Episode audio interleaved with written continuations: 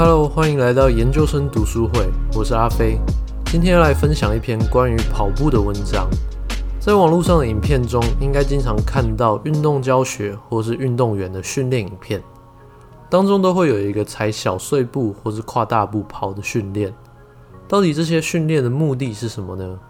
今天要来分享的这篇是二零一七年刊登于《Journal of Sports Science》的期刊。主要是在比较不同步频下对于跑步造成的影响。那在短跑冲刺当中，跑者会从预备姿势起跑之后，开始将身体往前推进，然后逐渐加速到最大速度阶段，并且尽可能维持最快的速度直到终点。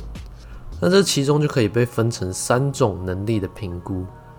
第一个是向前的加速能力，第二个是可以达到多快的最大速度。以及能否维持最大的速度直到终点，而这三种能力都牵扯到跑者的神经协调与身体的生物力学。因此，在训练中做小碎步或是跨步跑这种调整步频与步长的训练，主要就是期望可以借由提升神经的控制能力，来正向转移到实际运动的表现上。那在此，作者就给了一个疑问。到底这样的训练效果是如何呢？那从生物力学的角度来看，在整个跑步当中，主要的运动学因子可以被分成步频与步长。那其中步频也就是每分钟可以踩几步，步长就是每步可以跨多长。那如果想要增加步频的话，就需要脚动的速度更快。那在运动学当中，就代表说下肢的转动惯量要小，肢段的重量要轻。长度要短，但相反的，步长如果要增加的话，则需要腿长比较长。那这篇研究就是要从力学的观点来看调整步频这件事。我们知道，冲刺算是一种爆发性的运动，在爆发性的运动当中，通常会使用离心接续向心的这种运动方式，来产生更大的力量。就像在投掷棒球的时候，会先向后拉，再往前丢。那这种动作就是对于胸大肌先执行离心收缩，再接续向心收缩。那这种效果就称为牵张缩短循环。那在跑步或是跳跃的动作当中，都会使用到这种效果，也就有点像把下肢想象成一个弹簧，把它压缩之后再往上释放，让它弹得更远。如果有这种概念之后，那我们就要进入这篇研究的主要重点。质量弹性模型 （Spring Mass Model），它就是把我们国中学的弹簧弹性能转换到人体上，把我们的双脚当做是一个弹簧。当我们做下蹲跳，下蹲的时候就是在储存弹性能，接着释放弹性能，让我们跳起来。那在国中的时候，我们会去计算这个下肢腿部的这个弹簧，它的弹性系数是多少，也就是。多少的力量造成腿部弹簧产生多少的形变压缩程度？那其中力量就是身体向下作用的力量，压缩程度就是腿长的变化量。那这个弹性系数也有一个专有的名词，叫做进度。那接下来我们稍微看一下研究所使用的设备：八公尺长的 Opto Jump，四组光闸，就这样。那稍微解释一下 Opto Jump 的用途。Opto Jump 是借由密集的红外线感测器来侦测跑者在两次踩进侦测范围的时间差，来计算跑者的腾空时间还有着地时间。那光闸也是用类似的原理来观察跑者每个区段的速度变化。那这个时候可能已经发现问题了。我们在计算进度的时候，需要的参数有身体往下的力量，还有腿长的变化量。或者说是身体的高度变化量，那看起来两个参数都不能直接从光闸或者是 Opto Jump 当中获得，但是就那么刚好，有研究发现身体高度的变化量，还有腿长的压缩量，可以从事先测量好的身高、腿长，配合飞行时间、着地时间、着地力量，就可以算出来。那着地力量又可以从跑者的体重和飞行时间，还有着地时间推出来。真是太方便了。OK，稍微拉回来介绍一下他的研究方法。他总共招募了四十名跑者，根据性别和能力分成精英男、精英女、中阶男、中阶女。其中能力的分级，精英男子的程度大约是一百公尺跑在十一秒左右。那依序是中阶男子、精英女子、中阶女子。那中阶女子的一百公尺成绩大约是十二点八秒。在经过基本的讲解和热身之后，接着正式的实验，第一次会先要求跑者尽全力执行冲刺跑。那同时也会测量他的步频。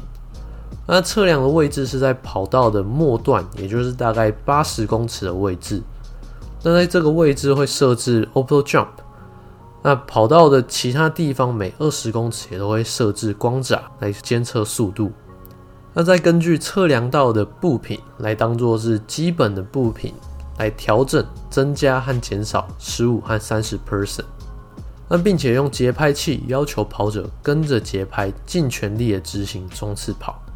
那当然，在实验之前也都会先让跑者习惯听节拍器跑的方式。那在有一定的熟悉程度之后，才进行正式的实验。那从这里也可以看出，研究的目的主要就是想看步频的改变对最大速度下的运动参数有什么影响。但其实研究者也想到，这样突然改变跑者的步频，就算跑者已经很习惯了，但是对于最大速度还是会有影响。另外就是比较精英的跑者，理论上应该会比中阶跑者有更长的训练时间，所以会更习惯自己原本的步频，造成跑步上更大的影响。至于性别方面，则应该是不会有明显的差异。那要观察是否有差异，就需要使用统计方法来分析。研究使用单因子重复量数变异数分析，来比较步频调整对于生物力学参数的影响。统计的显著水准设定为 p 值小于点零五，也就是在九十五 percent 的信赖区间下为显著差异，并且在达到显著差异之后，使用 Bonferroni 法进行事后比较。那也使用二因子变异数分析来比较步频改变对于性别与能力差异上的影响。那研究发现，步频增加的同时，也就代表每一步所花的时间减少。所以飞行时间和接触时间都随着步频增加而减少。那在速度方面，则是以跑者惯用的步频是最快的。进一步看到进度的结果，主要分成下肢进度与垂直进度。下肢进度观察的是下肢长度的变化量与地面反作用力之间的关系，而垂直方向进度则是身体直心高度的变化与地面反作用力的关系。关于两个参数意义上的差异，如果还有下一集的话，再跟大家讨论。那主要可以看到进度相关的参数，着地的力量与重心高度的位移会随着步频增加而减少。那两者相较之下，重心高度的位移变化是受到影响比较多的，也就是在步频低的时候，跑者的重心上下移动会比较大；那步频高的时候，跑者的重心晃动则会减少。而下肢的长度变化，也就是下肢的屈伸幅度，则是以跑者习惯的步频最高，随着研究的操弄幅度增加而减少。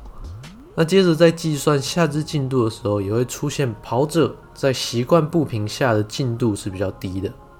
那借由它提供的速度与下肢进度，还有垂直方向进度的图当中，可以发现，在速度最快的同时，下肢进度是最低的。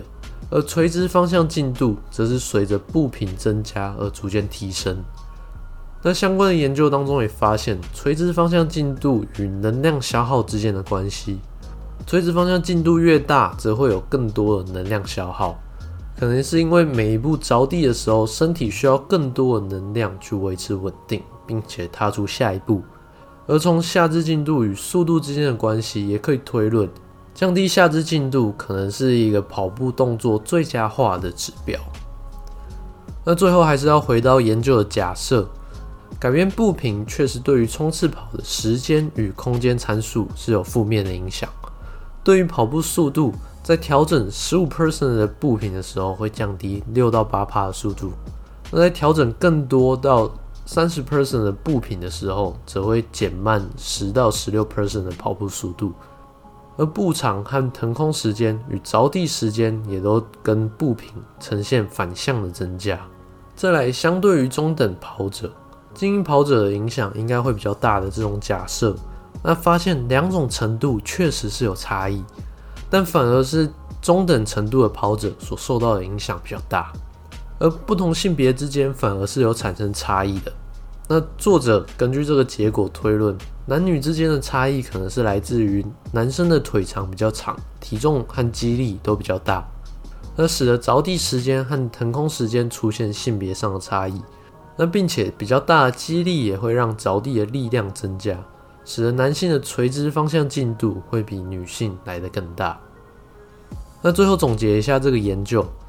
借由操弄跑步的步频来观察跑者的运动特征，确实出现了改变。